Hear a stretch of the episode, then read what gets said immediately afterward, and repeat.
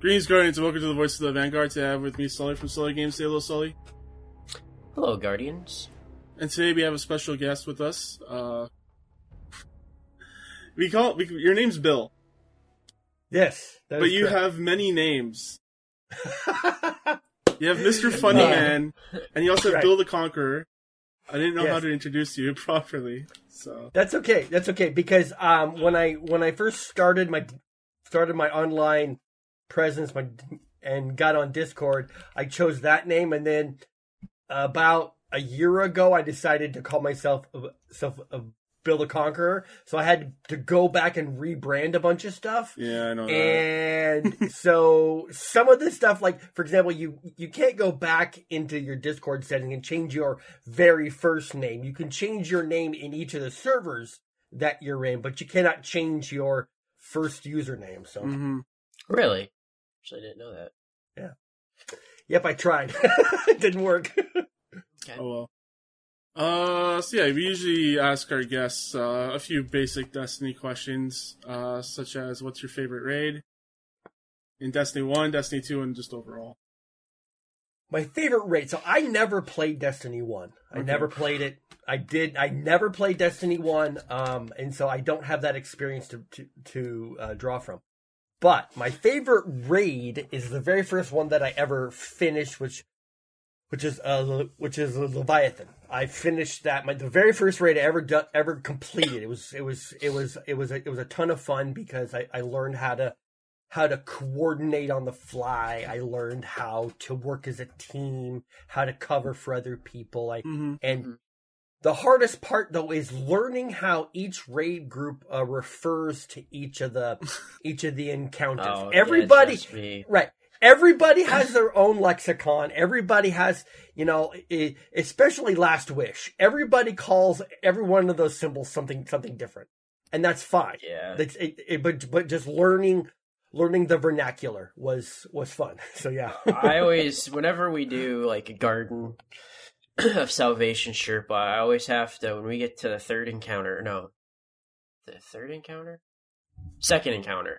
I always have to tell people, hey, we go right where everybody else goes left, and everybody's like, oh, that's so weird. I was like, that's literally how we were like, we watched the video and they told us to go right. And I was like, and it makes sense because it's like basically it's a diamond shape. It's a baseball diamond. So like you go first, second, third, and then home. So, right. But yeah, right. I know how that is.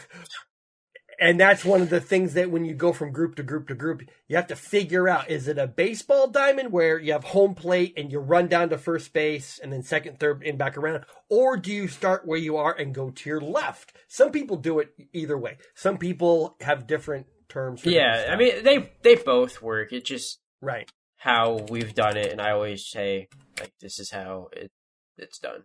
So that's how we do it. I know that struggle of hopping in and out of raids. Luckily, I have a fairly good clan with some good raiders, so we typically always have the same call out, so I don't ever have to really worry about somebody calling something really weird. I'm just like, what? Right, exactly. And what's your favorite class to play? My favorite class? So I started as a hunter. I've shifted to warlock, but I do have to say that I enjoy running around, smashing my head into things. So I'm a Titan main. I prefer Arc Titan top tree.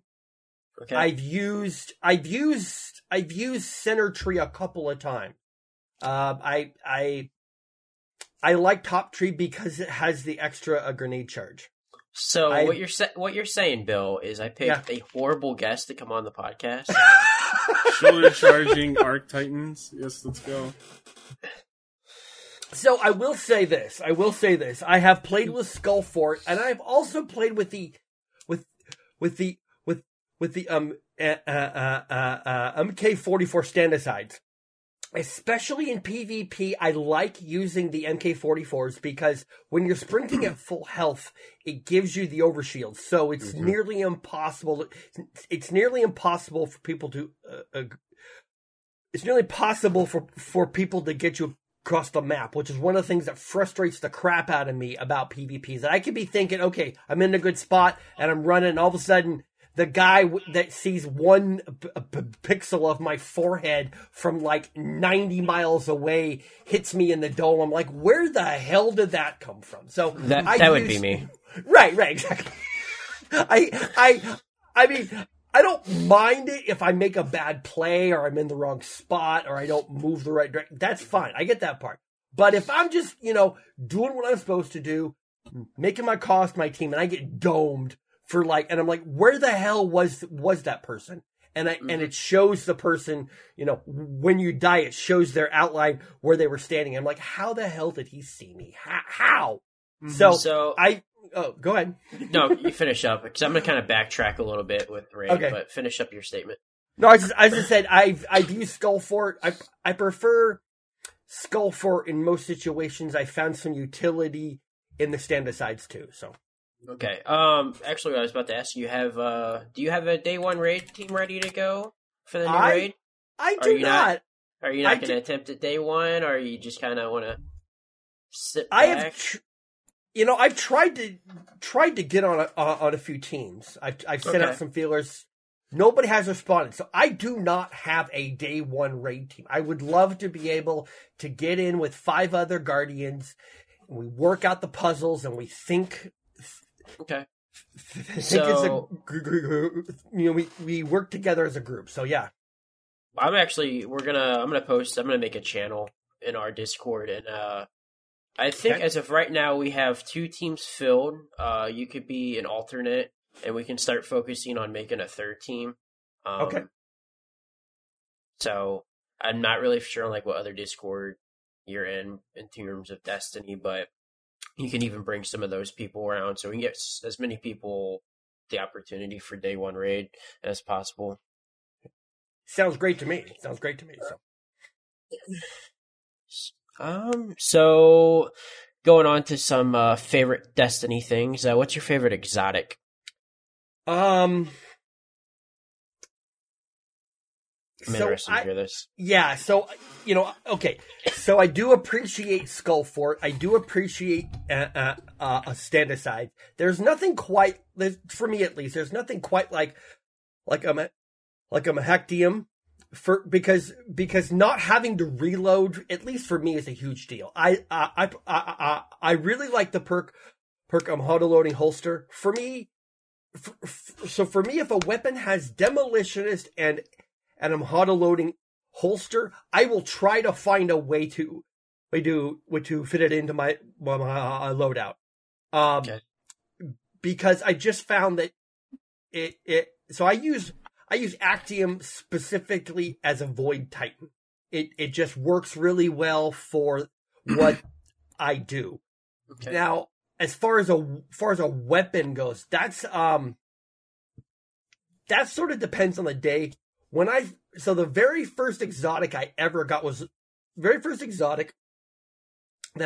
in the game was Huckleberry. The very first exotic I ever got in D2 was Huckleberry. And so I love the crap out of that gun. That's a really good exotic, to be honest. It doesn't receive enough love. I agree, especially in Gambit. And as strange as this sounds, I actually like Gambit. I like the co-op competitive I definitely concept. Did pick a horrible guess. That's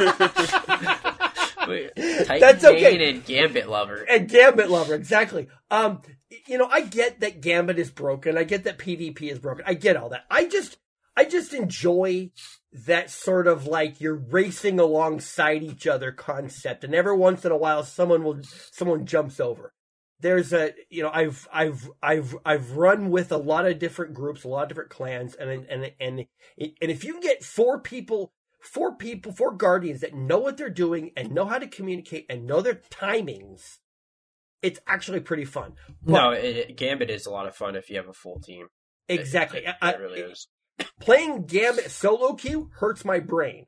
Playing Gambit with friends is a ton of fun. That being said, so I found that at least when I was very early on in D2, I loved Huckleberry, because I could clear red bars without even trying. I mean, I sort of learned how to play too fast, and when I got away from Huckleberry, I had to adjust everything I did. But when I started playing with Huckleberry, I just realized I could move so quickly, and I could wind that thing up so fast. I could mow through red bars like that. It was a ton of fun. I loved it in PvE. I tried it in PvP a couple of times, but I don't aim that well. I'm more of a strategic mover versus somebody that has awesome aim, because I'm not. I can't aim to save my life in PvP. So I love that gun when I first started out. That being said, one of the very first exotic quests I ever finished was Hisanagi's Burden, and I loved that gun. I got that gun very, very, very early. It sort of went to It sort of went to being everybody loved it. It was meta, and then it kind of dropped off a little bit. I think about the time that Bungie nerfed snipers. Yeah. But then I got the Catalyst, and that sort of moved it back up to the top of the list. So I really like a Mizanagi's Burden. I like Wither Horde. It's sort of, for me, it depends on the situation. So if I'm in Gambit, or if I'm doing some sort of a situation where I have to clear a lot of ads at once, I'll use Wither Horde. But if we're in a fire team and we kind of work out roles, I like to snipe, because I'd like to, and this is probably one of the reasons I'm not very good at PvP, is that I'd like to kind of stand back and kind of observe movements, and then I'll pick certain targets to take out so that the rest of my team can kind of move forward. So you're a warlock in a Titan's body. Got it. Well, okay, that being said, as far as Warlock goes, I think Chaos Reach is awesome. I love the concept of shooting a giant laser beam out of my hand. It's just, I'm just like, you know what? I love Sinner Tree Arc Warlock, because I feel like I'm a Super Saiyan. I can just float in the air and shoot people with a laser beam. So, no, it's a lot of fun. It is. To finish it up, I mean, I guess this is maybe a little bit tougher for you. I mean, Kane probably, I think he had some issues with it too, but what's your best memory of Destiny?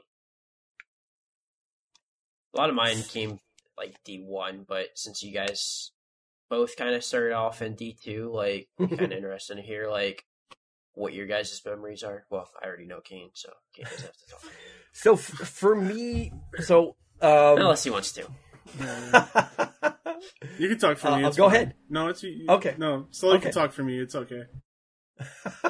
So, my favorite Destiny 2 moment was the very, very first raid I ever did. Now, I didn't finish it, but my son got me into D2. He said, "Dad, you should download D2. It's free." This is back after, just before Forsaken dropped, so I got in about the Red War, which was kind of around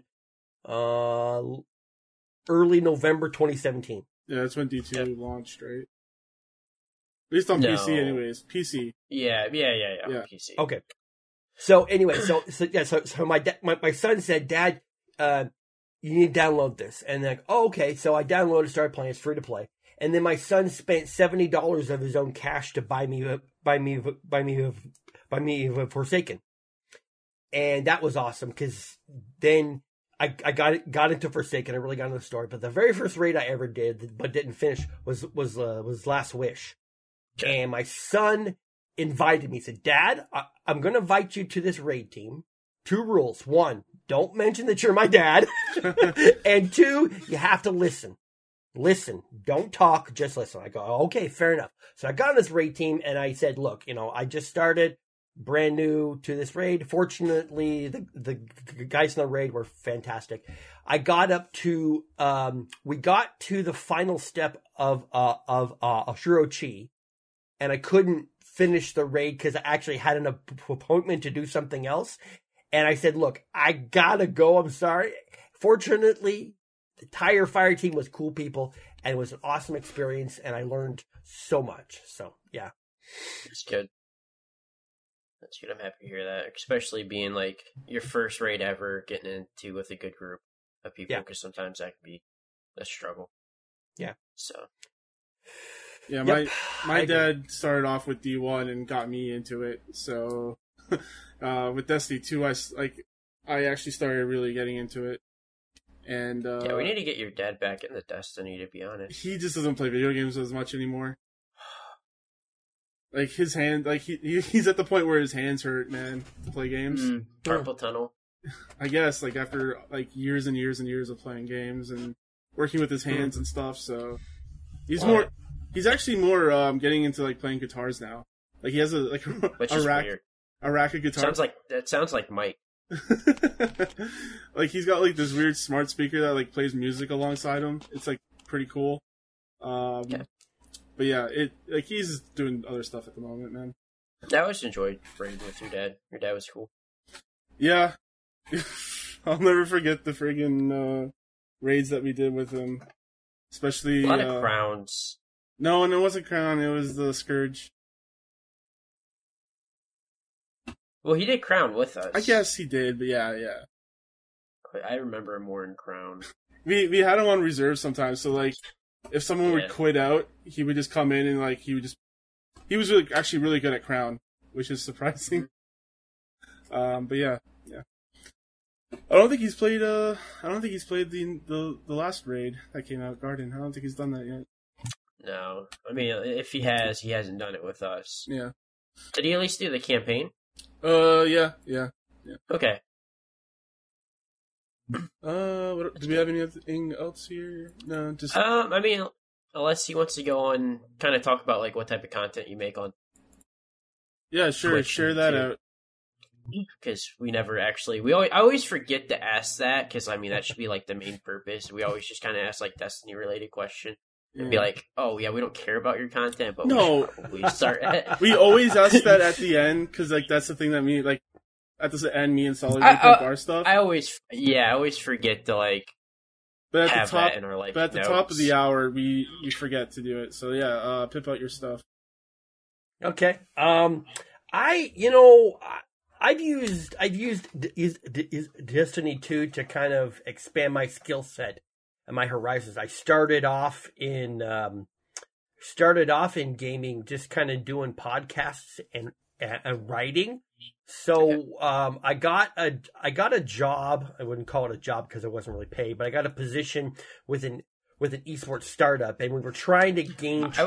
I was actually just about to bring that, because I remember you were talking on Twitter, and you were saying, like, how you started up, like, a few of them, haven't you? You said right. So I would say overall I've interviewed like 70 people from all over the globe: Zambia, China, Australia, New Zealand, the UK, Canada. I mean, I talked to a whole bunch of people, and that all started from, you know, I was working with this company, and we just wanted to find traction, but we didn't have any cash to spend. And I'm like, look, let's just talk to people. Let's just interview them about what they do and who they are, because everybody's favorite subject is themselves. Yep. Everybody's favorite subject is themselves. They love to talk about themselves. And so my podcast, whatever I've done, whoever I've talked to, is just really based upon the question, would you like to tell me about what you're doing? And then you just ask the right questions, and I try to position myself as, I am learning about this person. I'm learning about this subject. I'm learning about this product.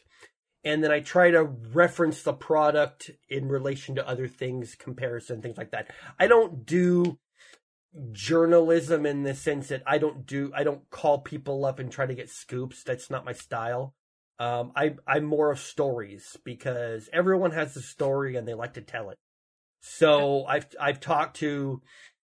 have this friend in Zambia that I've never met in real life, but she and I have talked multiple times. I sent her one of my shirts. True story. To ship a shirt to Zambia costs $235.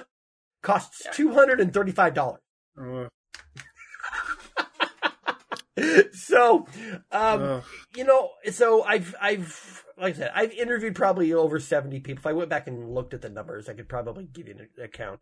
But that has really introduced me to a ton of people. Plus, it's shown me the value of being on LinkedIn. And I will always extol the virtues of LinkedIn, especially for gamers and esports in general, because it's an untapped resource. A lot of people around the world want that content, and a lot of people want to talk about gaming because it's such a huge industry, but it's very fragmented.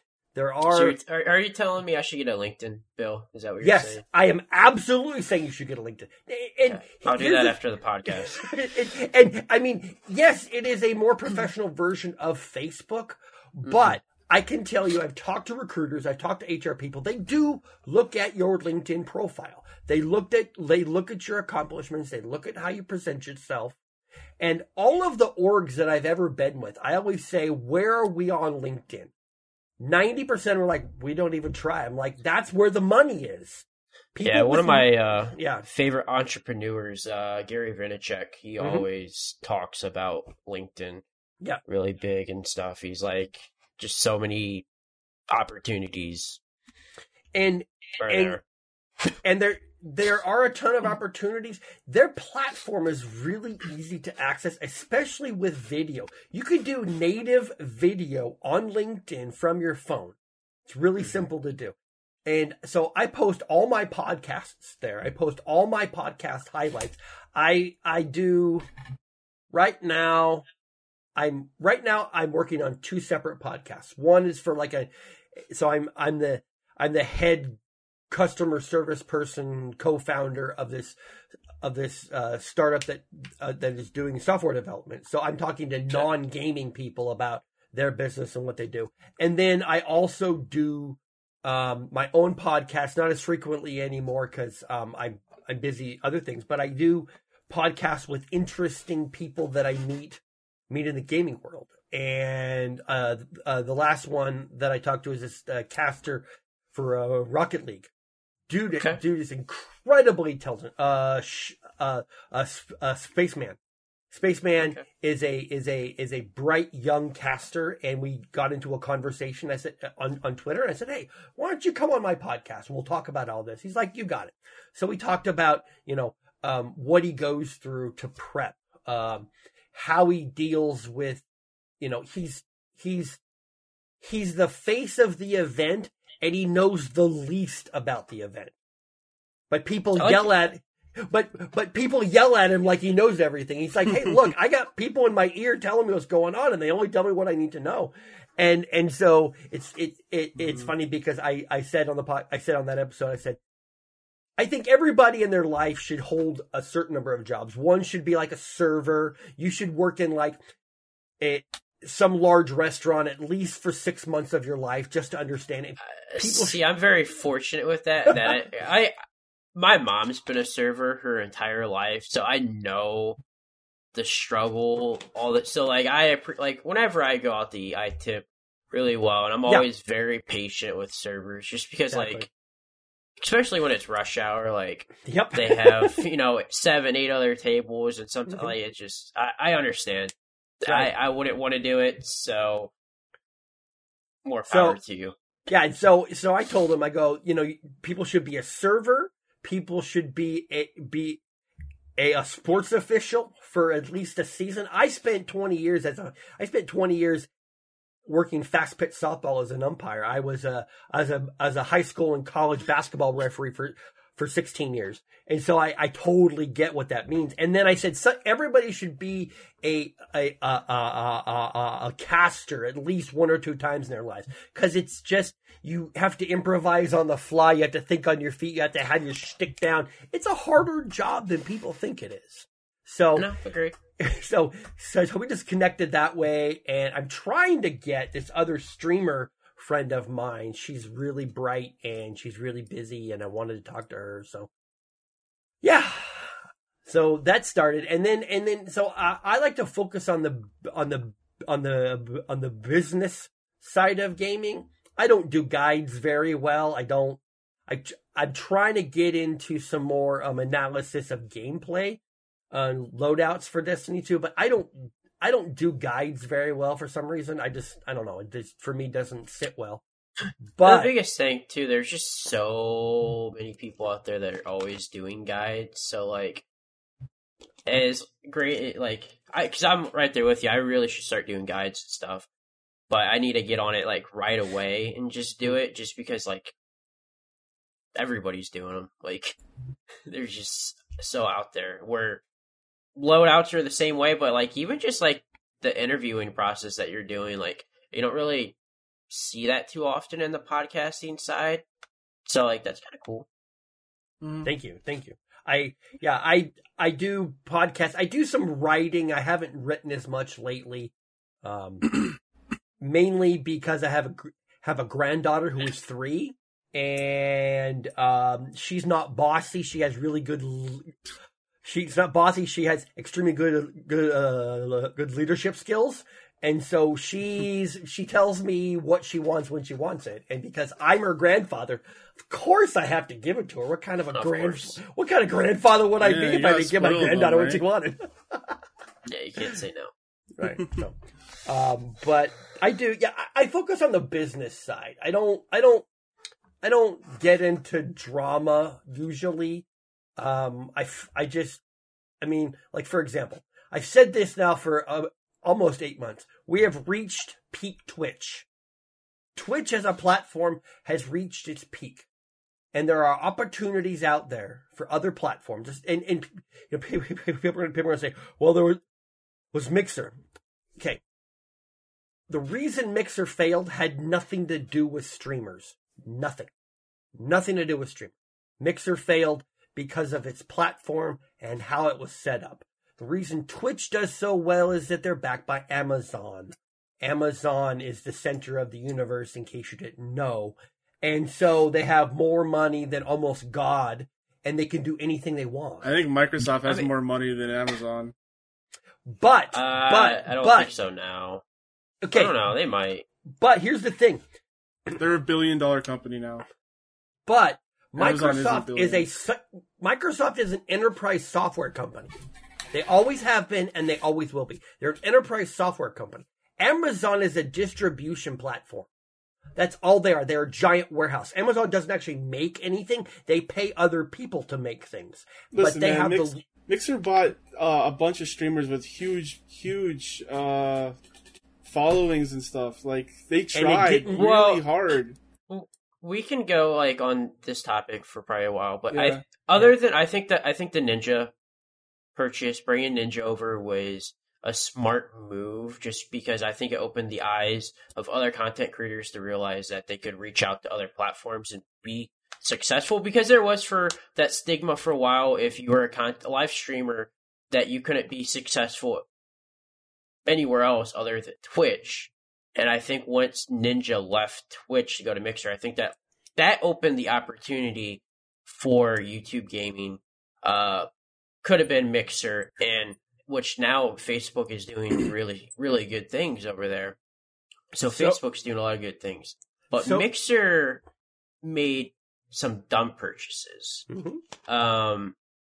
I love Shroud. I mean, Shroud is by far one of the best mouse and keyboard players we've seen, but they should have stepped away and focused with going after community-focused streamers, content creators, and let Twitch dominate the esports industry and allow their, just whoever is on, at that point, Jared FPS was on Mixer, top Fortnite player, like allow your own people that are on that platform or doing esports continue to just do whatever. Like, that you weren't going to take the esports community away from Twitch. They weren't going to bring... because if you went and looked, Goth was a good signing, because if you went and looked at Goth, Shroud, and Ninja, Goth was doing better in terms of what, like, if you compared numbers from Twitch to Mixer, his numbers were much closer than what Shroud and Ninja were by a mile. So if they would have went focused on getting more people like a King Gathalion, I think those moves might have made sense. Right. And that being said, I think you should check out a platform called Caffeine. So Caffeine came along about the same time as Mixer did, but Caffeine made the smart move and they branded themselves as a community platform. They didn't brand themselves as a gaming platform, and they started doing community things. I don't follow them as much as I used to, but they used to hold live rap battles and live dance battles. Holy crap! That is some great content, because there are definite communities there that love that stuff, that would love to connect people East Coast, West Coast, Canada, down south in Mexico, South America, that area of the world. There are so many communities that don't have anything to do with gaming, but they want to connect with each other and they want to see what's going on, and Caffeine has done that. Yeah, I've heard of Caffeine a few times. I think, aren't they like more strongly like in terms of like mobile users, I want to say? No, the platform that is focused on mobile gaming is Trovo. Well, no, I'm just talking like I think didn't Caffeine start like as a mobile app, and then I think their focus, they got like a website and stuff. I want to think that's on how they started. Yeah. Yep. So. All right, before we get too far off topic, because I can talk about this for an hour. Yeah. An hour. Yes, we can. Yeah. We'll get back on to some Destiny topics. So what's everyone been up to at Destiny? Because, to be honest, I really haven't been up to a whole lot other than just Crucible. I don't know, Kane, if you've really been doing anything. Bill? This past week, I just log in and do my Bright Dust, and then that's it. We did Niobe Labs, so we did attempt that. We almost got there, man. We were really close. Yeah. That last wave, we just need to find out how to complete that fast enough to put in the code. But yeah, we're really close. I don't know if we're going to try it again this weekend. Probably not. I don't think we're interested. I'll get a hold of Jay. I mean, unless you don't want to attempt it this weekend. I mean, cause I'm cool either way. Like on Sunday, like if we want to go for it, we can. If not, yeah, I need to get back to Evil Within 2. Try and finish that this weekend. We'll try next weekend then, since we even really talked about it. So yeah, Bill? I've been playing a bunch of other stuff, but yeah, Bill, what you been up to? I've been working on catalysts. I finished Crimson, Sturm, Jade Rabbit, Graviton Lance. Nice. I also completed all of the sleeper nodes on Mars. Did that today. I hate you. I need to log on and I need to do that. But I finally got that done, made a video, posted it on Twitter. I've been working on a catalyst. I've also I made a video about using Sturm and Drang, and there's some really wild DPS going on there. I mean. Yes, and good news is Drang is actually coming forward, so like that at least makes Sturm usable. I don't know if you're going to want to use it with some of the other maybe options that we might have, but who knows? With the changes to hand cannons? Right, I was going to say, so all 110s are now 120s. Combine that with the fact that you can use the charge with light mods on your sidearm. Combine that with the fact that you can overload Sturm with those powered rounds. I once got it up to 28 Sturm rounds. So basically, you have 28 supercharged Sturm rounds. So and the video that I made that will come out Sunday, I show the difference in the DPS. So on a yellow bar ogre from range, a regular Sturm round does about 3,200. If you have an overcharge round, you get an 8,000 point bonus. You're doing almost 12,000 per shot. It's like more than a sniper. Yes, that is sick. Jesus. It is absolutely sick. So combine the fact that Sturm, Drang has Rampage. You can use the charge with light mods on your sidearm. Sturm and Drang are going to be super super OP. Just saying. So.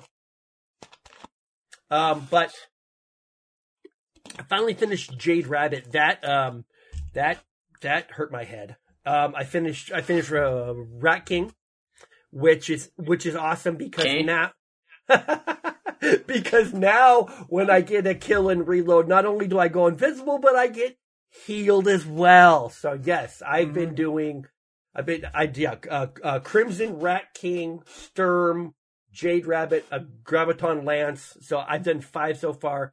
I'm working on Colony Catalyst, also Wardcliffe Catalyst. So okay. Yeah.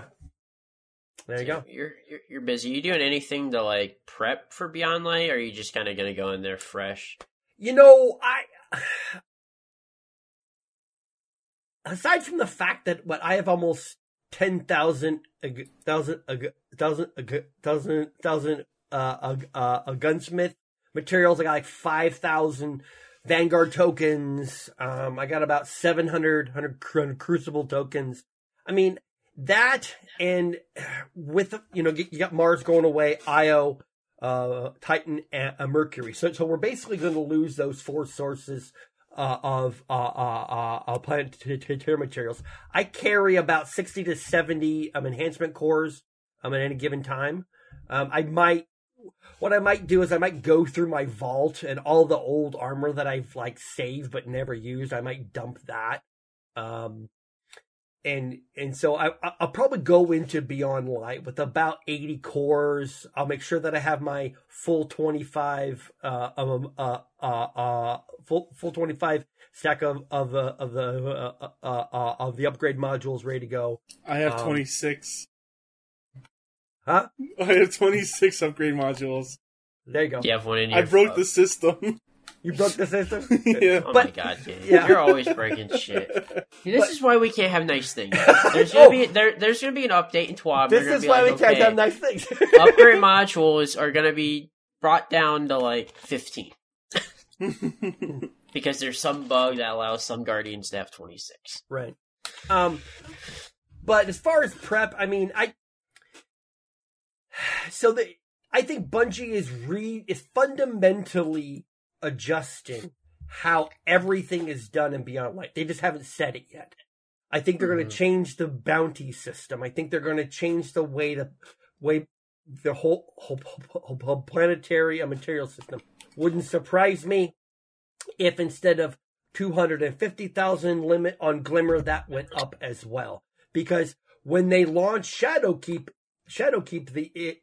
the Glimmer cap was 100,000. Was 100,000, and I was hitting 100,000 consistently all the time. Well, now at 250,000, it takes me longer, but I'm still hitting 250,000 pretty consistently.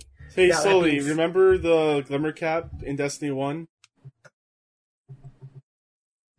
Do you remember it? No, I don't. It's like it was like 9,999. Really? It wasn't even 10,000. Wow. I don't remember that. And now we have a cap of like 250K. Yeah, it's crazy, man. Nice. I remember the vault space in D1 on day 1 was.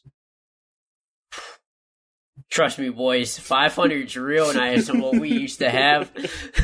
It was like maybe like 30 spots or something like that. Yeah. It was bad. But like everybody was like new. Like the one thing I like, if you go back and like listen to like a lot of our previous podcasts, and like I'm always just really just beating the drum on this, is like they need to make exotics feel exotic again, and what I mean by that is like I just feel like exotics are just too easy to come by now. Like they always are just kind of dropping. You have so many exotic quest lines, and I'm not saying no, get completely rid of exotic quest lines. I really do enjoy. I'm hoping we get a exotic like mission with Beyond Light, like similar to like Whisper. For Gjallarhorn, right? Yeah, for Gjallarhorn. Mm-hmm. But back in D1, like, exotics were, like, tough to come by. Like, I remember, like, week 2 when Xur was selling Gjallarhorn.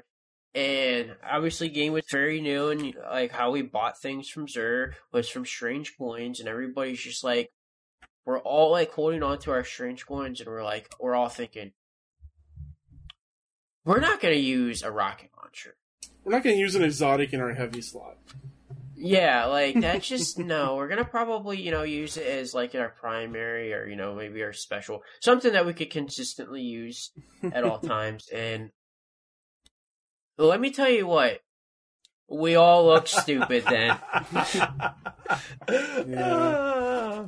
The people that bought Gjallarhorn, I don't even remember why I didn't buy Gjallarhorn. I don't know if I didn't have enough strange coins at the time, but yeah, I didn't buy it. But luckily, I got my Gjallarhorn sooner than others. So, well, and I think that so I mean.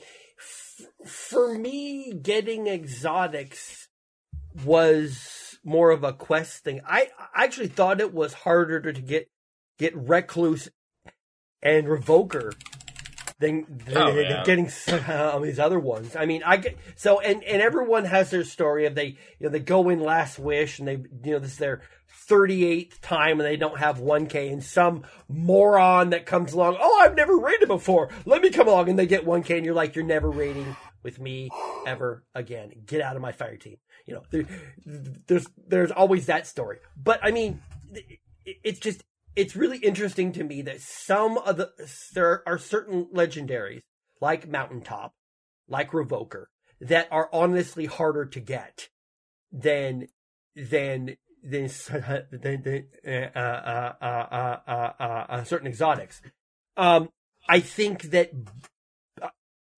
I don't think Bungie is going to shift how you get exotics because it's a really nice way to keep newer players involved. That said, they're going to gate some of the older stuff. Like, so earlier this season, I set out to get Sleeper.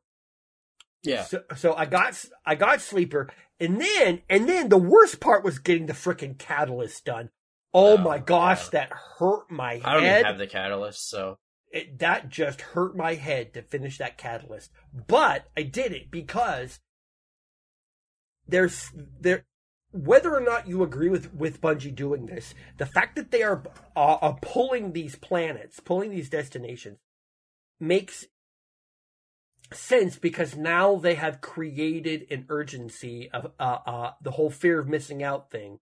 So when they reintroduce IO later with a bunch of new content, you're going to have the ability to do things on IO. Excuse me, IO. You're going to have, maybe they're going to time gate Whisper again. I don't know. But what Bungie's doing with these planets is, you have to remember, this game is old. From a software development standpoint, Destiny 2 is an old game. Mm-hmm. So what they're doing is they're taking these planets out. They're going to refactor the code and then they're going to reintroduce them because they want to make their code base current. So that way they can add things faster. And everyone thinks that, Bungie doesn't know what they're doing. Well, keep in mind that the event that we all stood in the tower for an hour and a half to watch the Almighty crash down to Earth that took, 400 days to do. Yeah. That is something that has never happened before. That was a live event that was not originally planned as far as their software development. So they didn't write the code for it. So they didn't write the code for it 6 months or like 2 years before they were going to do it. They literally wrote it in real time and then inserted it into the game. For people that aren't software developers, doing that is a big deal. You don't understand what it takes for a software development company to shift how they work on the fly. Nobody gets that. Very few people understand. And that's what I think is the source of a lot of people's frustration right now, is that they don't understand what is going on with the game. They think they're just like, make the game better. And And that's all they say, like, fix your game, Bungie. And they're like, we are, but we don't have time to explain it to people that don't want to listen. So, well, yeah, it's one of the things, like, working with Kane, like, we both have kind of, like, an understanding that we both don't really know what we're doing, like, in terms of, like, game development. Right. So we're not, like, super, like, critical. We might be, like, a little bit more critical on, like, in terms of, like, their Q&A, because, like, there are, like, just a lot of just kind of, like, dumb bugs that shouldn't be in the game. I'm not even talking, like, I'm talking, like, Iron Banner bugs when it was saying get kills with, that's something that shouldn't be in the game. Like, something like that shouldn't be in the game. Obviously other things. But yeah, like, that live event was, like, actually really cool. Like, yes, it took a lot longer than what we all expected it to be, but yes, like, in terms of, like, doing that, like, I think you kind of have to look, like, as a, we're gonna kind of segue into this next topic here, but, like, as a gamer of Beyond Light, like, our Destiny, like, it's definitely, like, kind of, like, a step forward on what we're gonna see in the future, because, like, it was their first time ever doing that, so what does that mean? The next time around, they're gonna have more experience with it, so, like, we're just gonna be kind of, they're gonna be better with it. Yeah, that's what I was talking about with the leak, by the way. Right, got it. So perfect. Well, and so it's so for me, as far as Beyond Light, I think what you need to do is you need to look back at what happened right before Shadowkeep dropped. We had that, like, 2-week event where Bungie said, okay, we want you to run escalation protocol. We want you to get so many kills and so many events in a certain period of time. If you do it, you get stuff at the end. And the whole community, like, responded like that. The next step to that was the following season where you had the on-demand public events of the Seraph Towers. Now we can argue all day about how the Seraph Towers worked and didn't work. Okay, that's not the point, though. The point is the Seraph Towers started off a certain way. Halfway through the season, they evolved because people started to figure out how they worked, and Bungie shifted it. Okay, so it went from, let's see what people do in this large-scale public event that is Escalation Protocol. Oh, that actually worked out pretty good. People liked it. Now, let's make another on-demand public event on multiple planets that you have to have coordination for, that you can't talk to your fire team about. I mean, you could have 9 people in the instance, and you could talk to at most 2 other people. So you had to coordinate with people in real time without speaking to them. Exactly.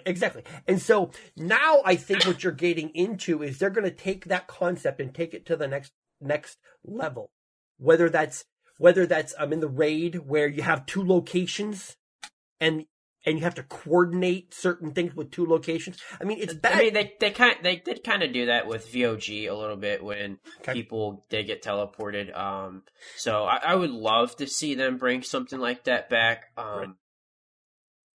If you do the Riven fight properly, that's how I feel. I was about to say, I've never done Riven, so, like, legit, because everybody's like, hey, I like cheese, let's just cheese it.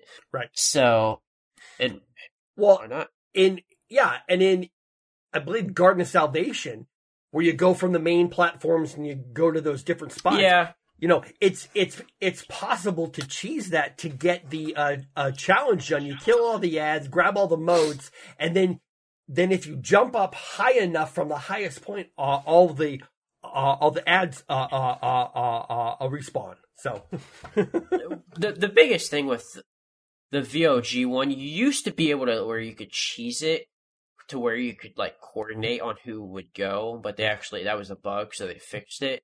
Okay. So when VOG, which I'm so happy that you and Kane, because Kane's never done VOG either, will be able to get to experience at a beautiful 60 FPS plus, depending on what type of rig you have, in season 14, I believe, because next season's 13. Yes. Correct? Yep. Exactly.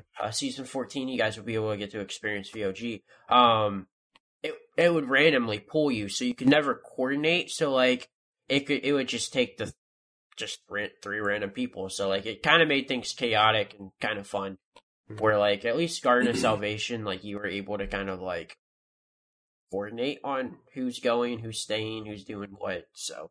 Yep, I agree. Well, and I think that what's going on with the stasis concept is going to be really interesting, too. I think the platforming possibilities are going to be really awesome. So for all those people who like platforming and getting outside the map and doing all sorts of fun stuff, that'll be interesting. I see what they're doing with it to a point, because if you play play Valorant, I don't know which character it is, but one character has this ice wall that kind of rises up from the ground. I don't know the character's from name. From Overwatch. But yeah. Mia. Okay, it's Maya. Right. So they're doing that sort of so being able to. It's going to be really interesting to see what happens with some of the older locations now that you can platform certain ways that you haven't been able to in the past. So, yeah, no, and I agree. I think there's going to be on Europa, there's going to be a lot of just kind of like cool little secret areas that may not like necessarily like be like huge pieces of content. Fine, right? But I think we'll have like really cool lore and like backstory and like just like random like potential things that Bungie could do. Mm-hmm. So yep, I agree. But anyways, let's get into this next topic because we're actually having a fairly long podcast. Uh-oh. Which I mean I'm fine with. I don't know about you two. I'm sure Kane's probably tired and Bill, are you free still? Yes, I'm good. Let's go. All right, so then this will kind of go into the story trailers. I don't know if you guys actually watched those.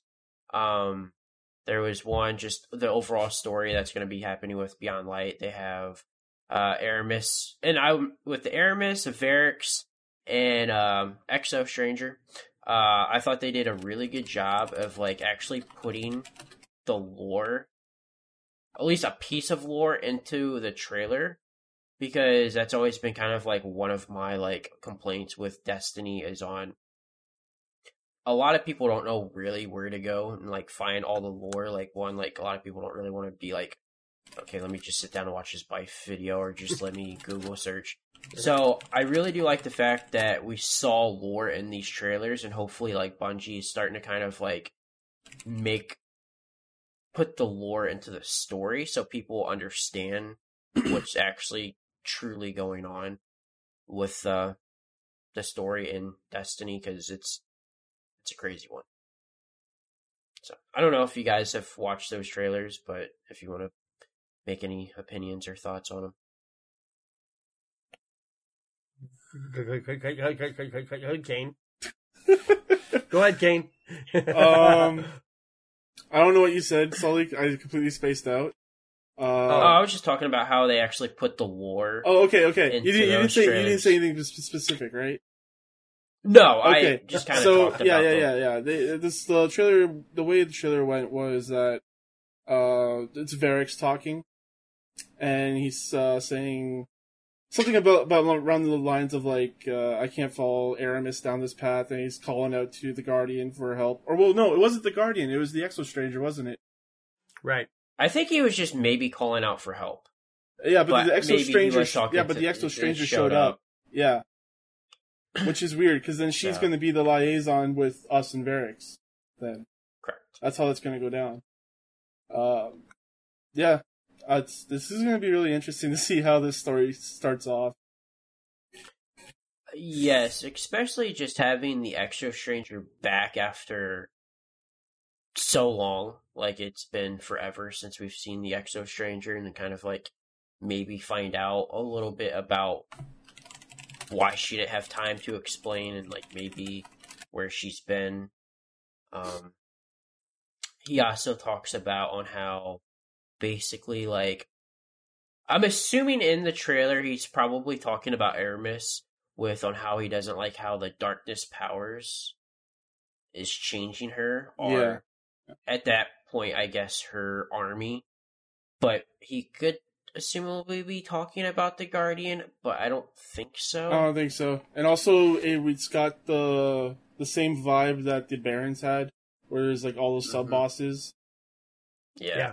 Yeah, it's got like that Mega Man feeling to it. There you go. Where you have all the bosses you have to defeat, the big boss at the end. Right. Yeah. See, I wouldn't be opposed to that either. Yeah. I like that. See, I think there's going to be some surprises. I think the fact that we pretty much know that Uldren is going to be the new Hunter Vanguard, and so that will create a rift between a lot of people who, you know, want to move forward and those who are like, he killed Cade. So I think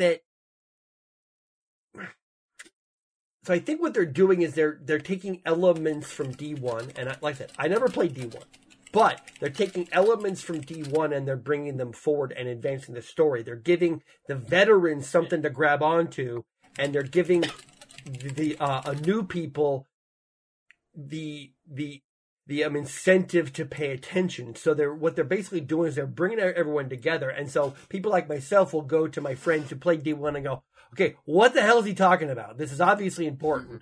And then, so my friends who are hardcore D1 go, okay, well, in D1, this is what happened. Like, oh, now I get it. Because, you know, honestly, part of me wants to invest in an old Xbox and get an old copy of Destiny and just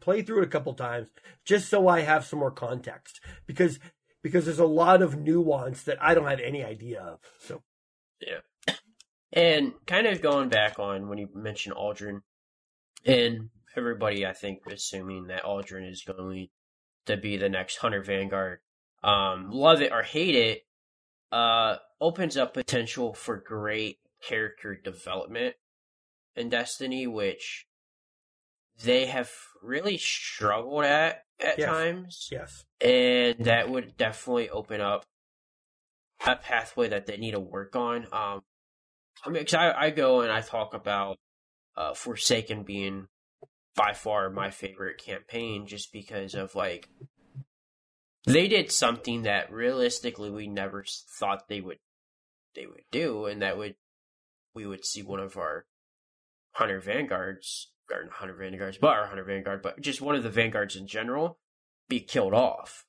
And they took, probably even if you weren't a Hunter main, you really liked Cade, and to see them kind of kill them off was just such a surprise. But, so, that being said, remember Bungie said that Saint-14 at some point is going away, right? Okay? Mm-hmm. I bet at some point in Beyond Light, I don't have any sources on this, I'm just kind of throwing this out there, Saint-14 dies and goes back into the timeline, and so I think that will be like the next sort of catalyst, because honestly, losing Cade, I mean, that first mission and Forsaken, losing Cade was like, what the hell? How did that happen? And then that sort of motivates you through the whole story. What if they do a similar concept with that when it comes to Saint-14? I mean, they could. I don't know if Saint-14 has necessarily like the kind of like love like Cade did, just because, I mean, I guess everybody was just closer. The Cage just through like the whole D1 time. I understand what you're saying. Right. I don't know if we'll see him go. I mean, unless they find somebody else to take trials, which they could easily do, and just be like, "Here, this person, you're going to be the trials person," which they could do. But yeah, I think honestly, like if they're gonna, I think the next person, if they were gonna maybe kind of kill off, and it's already been kind of like written into the thing, it would be Shaxx. I agree, because of that. Well, there's some lore that came out about 2 months ago about how Shaxx was singing he sang the song to Saint and Osiris when we got Devil's Ruin, and then Eris said that song is from Sabathun. Yeah. So I mean, that might be down farther down the road when it comes closer to that next expansion, but I could see him being the next person they kill off. But I'm hoping with Uldren coming back is we kind of start to see some really good character development from Bungie start to take place with even, like, there's so many other, like, NPCs in the game that, like, I don't think we're seeing, like, Ikora. Like, Ikora hasn't done anything for, like... 3 seasons! Yeah. She's, like, sat there. I'm like, Ikora, talk to me! Please, talk to me! talk to me! Please! Amanda Holiday, Right. You know, not necessarily, like, somebody that's, like, super fan, but, like, still out of potential there. Right. Luckily, we're seeing the Drifter with this next expansion, because I think that's just another, like, kind of, like, not a Gambit fan, but I think he has a fantastic, like, I wouldn't say he's a fantastic personality, but, like, he has a lot of potential to be, like, a great involvement into, like, the story. So I'm hoping Beyond Light will definitely bring better character development from here on out. I don't know what Kane, what you want to see Beyond Light bring. Same thing with you, Bill. Kane, go ahead. Kane, go ahead. I don't know, Saul. You said it all, man. Like, the character development stuff, like, we've talked about this for months, weeks, on this show. Probably months. Months. Let's be honest. Right. We've talked about this for a long time now. And they might do a pretty good job at the beginning, but, you know, it's Bungie fashion to not pay off anything. So, I honestly don't have my, like, I don't have my hopes up or anything for that. But I do think they're gonna, escalate the story, at least. Okay. So, well, honestly, I would hope two things from Beyond Light. One, it is time for Zavala to go. His character is dry. His character. Oh, Bill, have you heard about our theory on what's going to happen to Zavala? No, go ahead, tell me. So we've talked about this before, but. Essentially, Sabathun is gonna get her, like, hooks into Zavala and have him either betray the Vanguard or he'll lose his mind in some fashion because of the lore pieces that have come out where she is looking at him and like she's investigating him, basically, like, trying to, like, track his movements and stuff. Okay. There's gonna be something interesting that happens with Zavala for sure. But so, I don't know what. That being said, I have written a piece of fan fiction that I'm having artists draw images for that goes into that a little deeper. But in my story, Zavala becomes the speaker. So. Oh. he and Saint-14 have this massive fight over the fact that Zavala doesn't want Uldren as the new Hunter Vanguard, and Saint's like, look, we got to get over ourselves here. We got to move forward. And Zavala's like, nope, not gonna happen. Saint and Zavala fight. Also, sorry, but, like, no, I don't know if you remember, but they, like, made a lot of references to WoW in the past, like, over this past year. What's his name? The guy that says you're not prepared. Can't remember. Right? Illidan. So they made, like, references to Illidan. He's, like, a fallen, like, character trope where he, one of the best first people, ended up turning into a bad guy. I think that, like, they might do something similar with Zavala. And I don't see... I'm thinking that the Vanguard are going to fall away to, like, the wayside. Like, they're already broken up pretty much. Like, right. And so, nothing going on there. Yeah, so like I said, I think Zavala's got to go. He's his character is dry, hasn't really evolved very much. You would think there would be different interactions with him, especially after he's resisted partnering with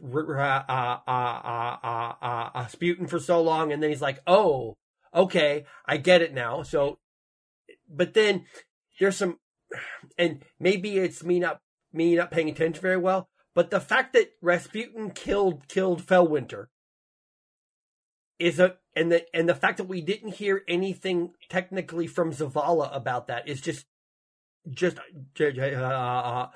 far as I'm concerned is amazing. But he's got to go, and they got to do something with Ikora. She is my favorite character in the game. And the past 3 seasons, she's like done one thing at the beginning, and then she just stands there. And I'm like, Ikora, I need something from you. I need more of just. She doesn't have anything to give you at this time, because I don't know. She's always been a very calming voice, whether it's the Red War or Forsaken, or so the last time she was even remotely involved with anything was the Vex offensive. So yeah, season of the air day. Yeah.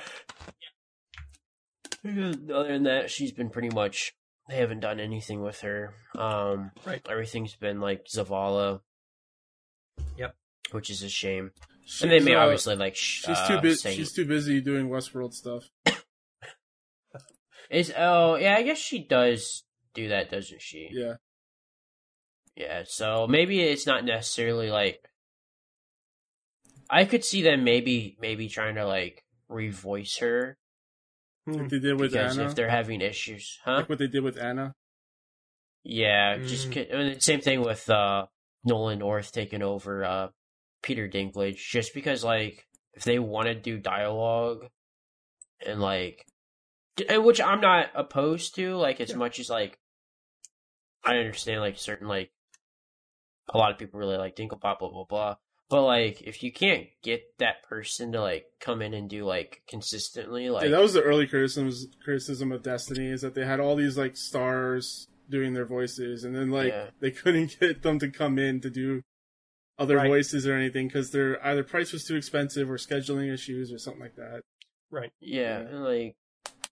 Then it's kind of like, hey, like, if you can't, like, work with us, like, and I'm not saying, like, the person should only be focusing only Ikora role, like, they have a career and other opportunities to do, like, go for it. But, like, if they can't do it, and, like, you have to bring in somebody in to, like, do, like, a voice acting, like, do it. Just try to make it as, like, close as possible. Like, don't make it, like, completely different, so. Yeah. Well, the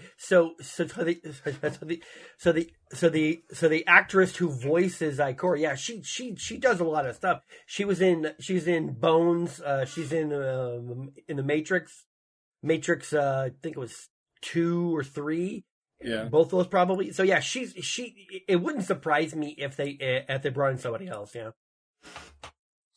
So we could probably see that, I guess, with Beyond Light. Yep. With also Beyond Light coming, what do we want to see it as in terms of, like, because we're all content creators here, and there's definitely, you can view a game in 2 different ways. You can view it as just in terms of a gamer, and view it in terms of, like, a content creator. What are you guys hoping as a content creator to get out of Beyond Light? Like, I don't know, like, for me, I'll give an example. I'm really hoping that we kind of actually receive a raid that introduces, not really introduced, but has an exotic weapon tied to it that isn't questline, that gives me a reason to constantly keep going in there and doing Sherpas with people instead of just going in there for pinnacles. I would like to see them introduce guided gaming or system or anything, but like have a Sherpa system. Something that you can show off on your emblem, like how many Sherpas you've done, because they have that on Raid Report, and they can easily do it. Okay. They easily keep track of that. Yeah, and they show that number. That. Yeah, but yeah, something like that would be really cool, I think. Okay. So I think from a content creator standpoint, I'd like the ability to do a couple of things without having to bug the game. I'd like the ability to have the HUD taken out so that I can do certain things with my Guardian. And something else that I'd also like is the ability to go third person in non PvP situations. So like if you're trying to explain something or give some perspective on guides, or you're trying to teach somebody something through a video. So the ability to go third person without having to do an emote or draw a sword, just have that camera move back and be able to adjust it. You know, like a photo mode kind of. Yes, yeah. Similar. So I certainly hope that they would do that, because there are some really higher end creators that could use that, take advantage of that. I have a friend. I don't know if you know her. A friend. The person who is in charge of the clan that I'm in, and he's a Cole. She's been trying for a while to get sort of like a Destiny 2 fan movie made, and grabbing the footage from the game is really hard to do. It's really, really hard to do. There's a way to do it, but you have to bug the game to do it. And I'd like the ability to do the stuff that I want to do in sort of like a cinematic mode without having to bug the game. No, I agree. I think a lot of people would really dig that. We'll try to speed this up a little bit. You want to get into the TWAB, or you can. Okay. So as far as the TWAB for me came down to three things. One, all the hand cannons are going to be 120s or 140s, except for one hand cannon. Sunshot's going to be a 150. They're going to take the ARs. They're going to take the DPS down slightly, which I don't think is that big of a deal anyway. But then they're going to take a guillotine, and they're going to nerf the heavy attack. And yeah, so basically what he's saying, so basically all the aggressive, all the 110 hand cannons are going to be moved to a 120. So this will kind of help with damage fall off to range. Now starts at 32 meters. So then going back to the 150s, the only 150 hand cannon that will be active in Destiny 2 will be Sunshot. All 150s are going to go to 140s. I think the move on why they're trying to maybe do this is maybe to help with balancing. This definitely does hurt the hand cannon community, I think, a little bit, but again, once we actually kind of maybe get our hands with it and we are able to play, maybe it's, we kind of like see why, and maybe it's not as bad of a nerf as we all think. We also got some information on scout rifles, and we're not really getting a whole lot. They're just basically increased how much aim assists are on scouts, which I thought was kind of odd. That was the only thing we're going to see. Sniper rifles, we also have... They want to have sniper rifles to feel powerful without being so easy to use. They dominate. So what they're doing is they're adjusting how aim assist is affected by sniper rifle zoom level. So lower zoom scopes have less aim assist going into Beyond Light, and higher zoom scopes will have now more aim assist. Scopes with around 50 zoom are unchanged, so low zoom scopes have a large reduction to aim assist, and then high zooms will have a small increase to aim assist, which I'm not really for sure on how much this really affects mouse and keyboard. I think this could affect more controller-based, but I think it'll have a little bit of impact with PC. We also, as Bill mentioned, we are going to be seeing the 600s, which we're given a buff. Will be getting a slight nerf. So the 600s will be going from a damage per bullet of 15.75, and they are going to be reduced to 14.25. Then they have in here, note, prior to Season of the Worthy, damage per bullet was 13.75, so it's still higher than what it was before this season started. So just a slight reduction there. And honestly, I think this was kind of like the biggest thing that I really took away out of this. And hopefully we kind of see rocket launchers. They receive some love. Yes.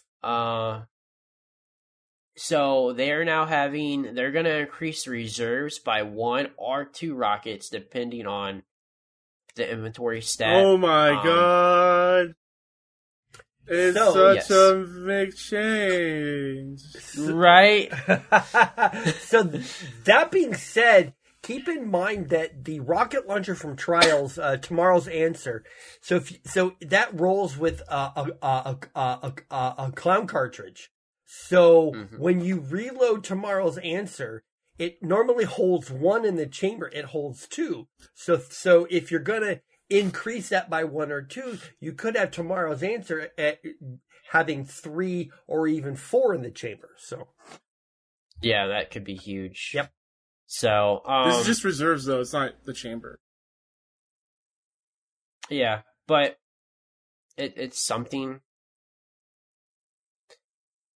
Rocket launchers have. That's probably the most love they've received in what, 2 years? Yeah, long time. Like since Forsaken. Yeah, like I don't know why they haven't really. I don't know if they're just scared. I don't know with rocket launchers. So now we're gonna get some updates on perks. So Outlaw, which is a reload speed. Outlaw, the reload speed increase felt insignificant with certain subfamilies and combinations of rolls. So hand cannon. So they're going to increase reload stat bonus from 50 to 70. Yay, I think that's a good change. Merciless will have increased inventory stat from 36 to 55. This increases reserve ammo. And this was the big thing I had going into Beyond Light, as we all talk about on how weapons are becoming sunset.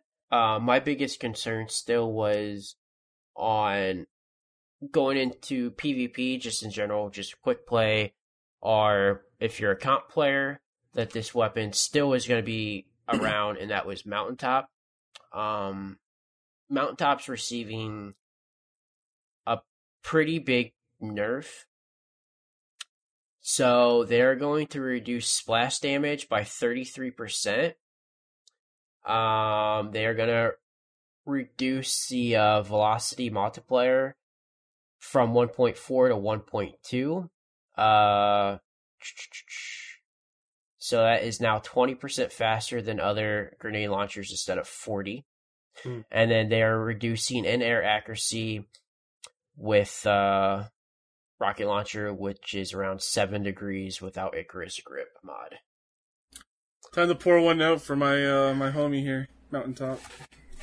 Mountaintop, yeah, that is your most used weapon. Yeah. And then, as Bill talked about, Guillotine is receiving a 24%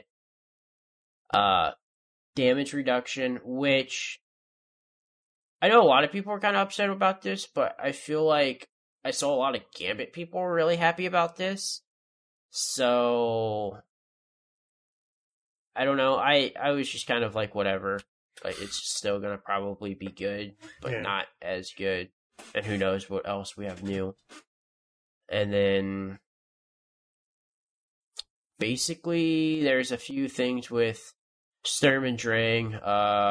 Both of those, Drang and Mida Mini Tool. They will both be moving forward. You can get both of those weapons from the Gunsmith starting on November 10th with no infusion cap. For Mida Mini Tool, they're adding hip fire grip and then kill clip to it. And then for Drang, they're using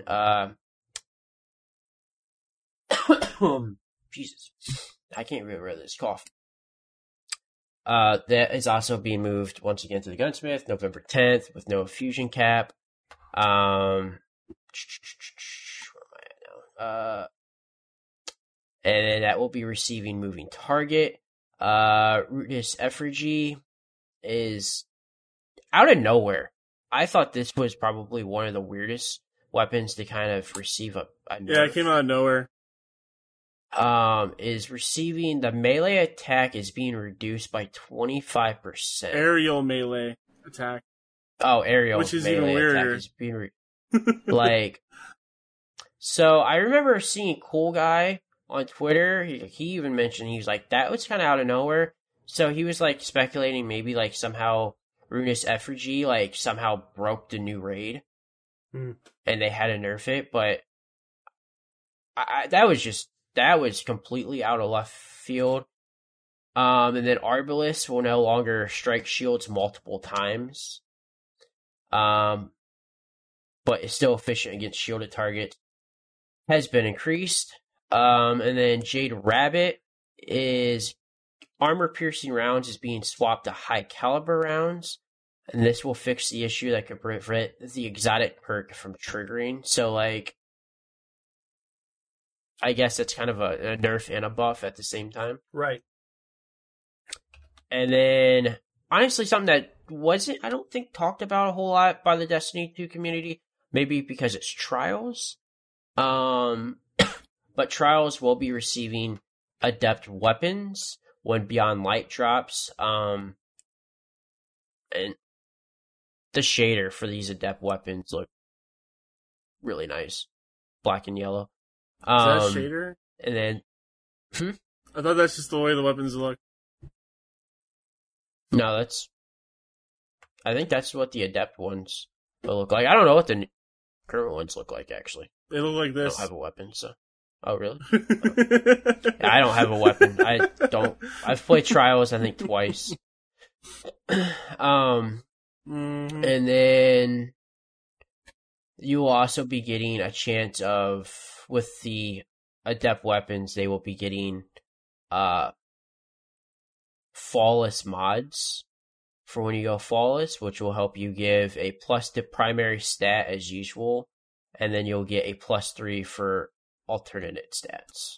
So, pretty big changing when it comes to being masterwork for Adept Weapons, so I'd be interested in seeing what. I'm actually interested to play Trials now and try to go Flawless and try to get somebody to carry me and try to get a Adept Weapon, but it is unique to know that you cannot get the shader from dismantling the weapons. Like, right. It has to be on the weapon itself, which kind of sucks. Yep. I think they kind of did that so that people just wouldn't have it and just put it on all their stuff. But I don't think what else, because we're already kind of running fairly long. Twitch Prime, it's back as usual. Yeah, there's some new stuff there. You can go check that out. Yeah. Once again, once November 10th hits, Shadow, Reckoner, Blacksmith, Wayfarer, Chronicler, and Forerunner will no longer be available to get. The only one I don't have is Reckoner. I have all the others. My question is, if they would happen to bring back one of the raids, would that then allow that seal to be gained again? Why? I mean, I don't know. Why not? I don't know. So, well, that is it for TWAB. So, on that point of things going away in general, I mean,